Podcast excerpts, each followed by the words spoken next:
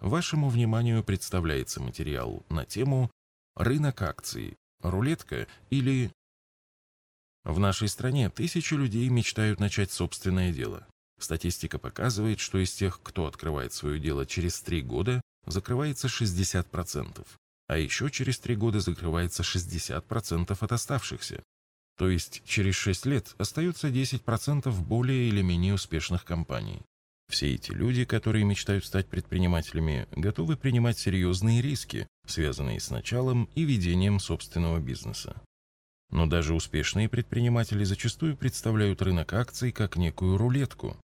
Попытаемся разобраться, откуда произошел этот стереотип. Представим предпринимателя, который открыл свой магазин. Дела у него идут хорошо, и его бизнес каждый год приносит прибыль в размере 100 тысяч долларов. В какой-то момент он решает расширить бизнес и приходит к своему давнему знакомому, весьма состоятельному человеку, с предложением стать деловым партнером. Половину своего бизнеса он продает за 250 тысяч долларов, а потом он и его партнер вкладывают в развитие этого магазина по 150 тысяч долларов каждый. Итого 250 тысяч за половину бизнеса и еще 150 тысяч сверху. Основатель делает это за счет тех денег, которые выручил от продажи своей половины. А через год магазин приносит уже 200 тысяч долларов, и они оба продают магазин целиком уже за 1 миллион долларов. Это вполне реальная ситуация, но при чем тут фондовый рынок, акции, казино и рулетка? А при том, что продажа половины бизнеса, привлечение новых денег для развития и последующая продажа осуществляются через операции с долями бизнесменов в капитале магазина. Если бы магазин был акционерным обществом, то такими долями являлись бы его акции. Но согласитесь, в таком виде это не выглядит как спекуляция или игра на акциях, и уж тем более как казино и рулетка. Обычные деловые операции, с которыми сталкиваются многие предприниматели. До определенного момента в прошлом только так и осуществлялись операции с правом собственности на бизнес. В один прекрасный день появилась фондовая биржа. Ее первоначальная цель была в том, чтобы упростить сделки с покупкой и продажей бизнеса. Однако в дальнейшем именно эта простота совершения сделок постепенно и привела к тому, что для большинства людей покупка и продажа акций стала ассоциироваться с игрой, а не с возможностью удобно и технологично приобретать тот или иной бизнес. Еще одной причиной искаженного восприятия фондового рынка стало то обстоятельство, что не связанные с самим бизнесом события стали влиять на стоимость акций и приводить к резким колебаниям их курсовой стоимости. Вернемся и рассмотрим это на примере магазина. Если его владельцу срочно понадобятся деньги, а покупателей на акции не будет, то он будет вынужден снижать цену продажи до тех пор, пока кто-то не купит бизнес из-за его низкой цены. Делая это через биржу, предприниматель резко повышает шансы найти желающих, так как предложение видит больше людей. Но на сам магазин, как на бизнес, на его экономические показатели вся эта ситуация, согласитесь, никоим образом не влияет. Ведь несмотря на смену собственника, бизнес, как ожидается, продолжит приносить привычный размер прибыли. Существует и третья причина отношения к рынку акций как к игровому клубу. Изменение цены акций любой компании подвержены колебаниям, существуют периоды ее роста и снижения.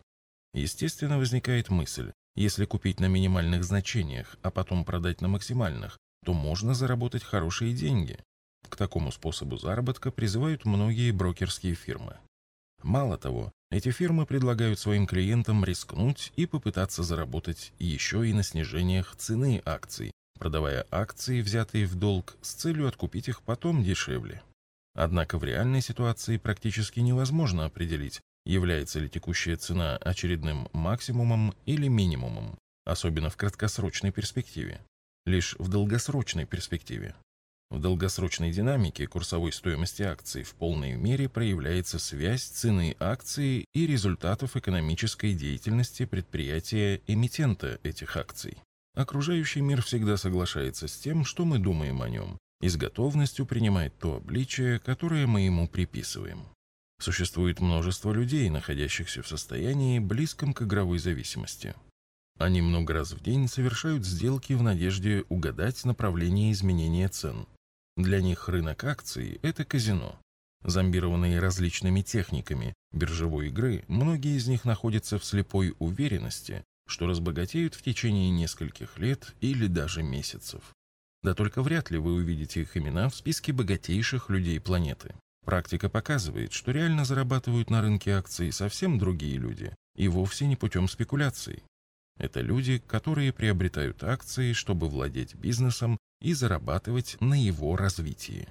Богатство представителей списка Forbes заключается в стоимости принадлежащих им пакетов акций в их бизнесе, который они создали, приобрели и построили, и не путем спекуляций, а посредством многолетнего каждодневного труда. Однако спекулянты приносят рынку пользу. Совершая множество сделок, они увеличивают ликвидность рынка. Спекулянты и их деньги – это жертва, которая приносится для возможности инвесторов более эффективно входить в бизнес или выходить из него. Выводы. В инвестициях мы призываем полагаться не на краткосрочные прогнозы, а на долгосрочную зависимость между результатами экономической деятельности предприятий и курсовой стоимостью их ценных бумаг. Чтобы зарабатывать на акциях, нужно относиться к инвестированию как к вложению в бизнес, а не пытаться угадывать колебания. С другими материалами по вопросам вложения денег вы можете ознакомиться в нашей книге «Заметки в инвестировании».